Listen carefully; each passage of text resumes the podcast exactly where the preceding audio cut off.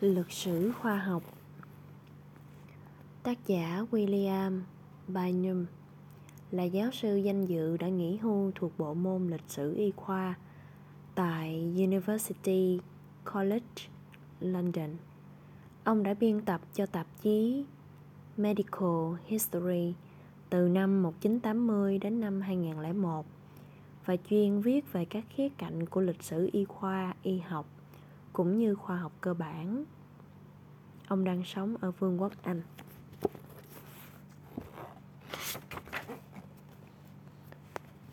Bản tiếng Việt thì do Đức Long dịch.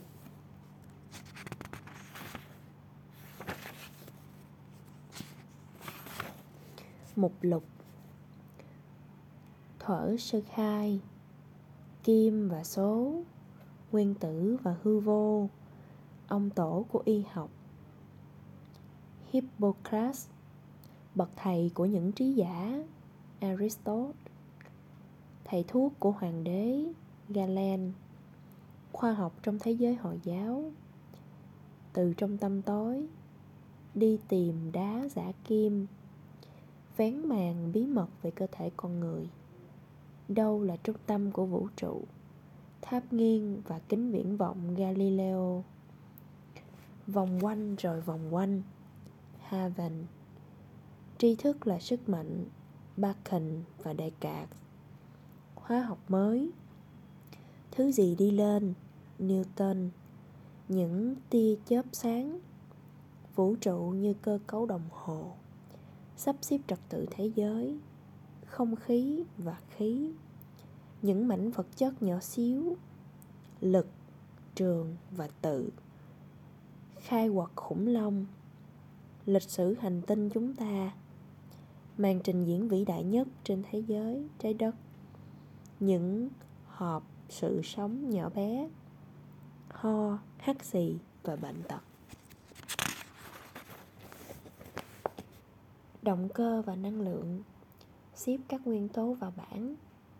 Vào trong nguyên tử. Phóng xạ. Người thay đổi cuộc chơi. Einstein. Các lục địa dịch chuyển. Chúng ta thừa hưởng những gì? Chúng ta đến từ đâu? Thần dược. Những khối cơ bản. Đọc cuốn sách sự sống. Dự án bản đồ gen người. Vụ nổ lớn. Khoa học trong thời đại số. Chỉ mục. Chương một. Thuở sơ khai. Khoa học rất đặc biệt. Nó là cách tốt nhất chúng ta có thể khám phá thế giới và tất cả những gì trong đó, bao gồm cả chính chúng ta. Con người vẫn luôn đặt câu hỏi về những thứ họ nhìn thấy xung quanh trong suốt hàng nghìn năm. Những câu trả lời mà họ tìm được cũng thay đổi rất nhiều. Chính khoa học cũng vậy. Khoa học không ngừng vận động, phát triển dựa trên những ý tưởng khám phá mà mỗi thế hệ truyền lại cho thế hệ tiếp theo. Đồng thời có những bước nhảy vọt khi những khám phá hoàn toàn mới ra đời. Những thứ không hề thay đổi chính là sự tò mò, trí tưởng tượng và trí tuệ của con người làm khoa học. Ngày nay chúng ta có thể hiểu biết nhiều hơn, như những con người suy nghĩ sâu sắc về thế giới của họ vào khoảng ba nghìn năm trước cũng thông minh không kém chúng ta.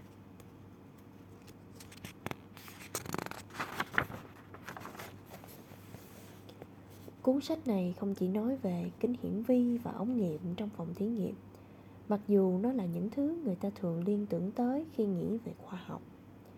Trong phần lớn lịch sử loài người, khoa học đã được con người sử dụng song song với ma thuật, tôn giáo và công nghệ để cố gắng hiểu và điều khiển thế giới. Khoa học có thể là thứ gì đó đơn giản như việc quan sát mặt trời mọc mỗi buổi sáng. Nhưng cũng có thể là việc phức tạp như xác định một nguyên tố hóa học mới. Ma thuật có thể là việc quan sát những ngôi sao để nói trước tương lai.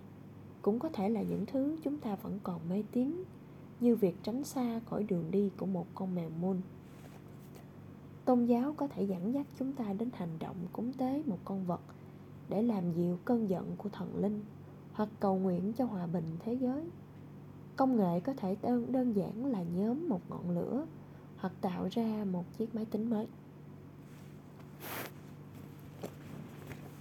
Khoa học, ma thuật, tôn giáo và công nghệ đã được dùng đến trong những xã hội loài người cổ xưa nhất.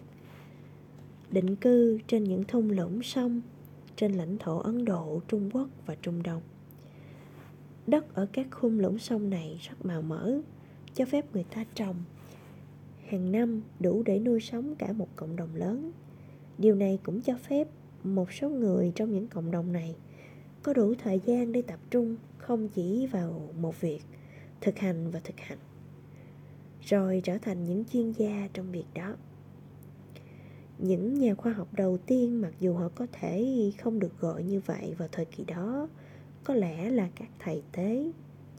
Vào thời kỳ đầu, công nghệ nghiêng về làm quan trọng hơn khoa học nghiêng về biết. Người ta phải hiểu mình cần làm gì và làm việc đó như thế nào trước khi họ có thể trồng trọt, làm ra quần áo và nấu ăn. Họ không cần hiểu tại sao một số loại quả mọng có độc hay một số loại cây lại ăn được, trong khi học cách tránh loại cây này, trồng loại cây kia. Người ta cũng không cần biết lý do mặt trời mọc mỗi buổi sáng và lặn mỗi buổi tối. Dù sao những việc này lại xảy ra đều đặn mỗi ngày và mỗi ngày. Nhưng nhân loại không chỉ có khả năng tìm hiểu về thế giới xung quanh họ, họ cũng rất tò mò, và sự tò mò này chính là phần quan trọng nhất của khoa học.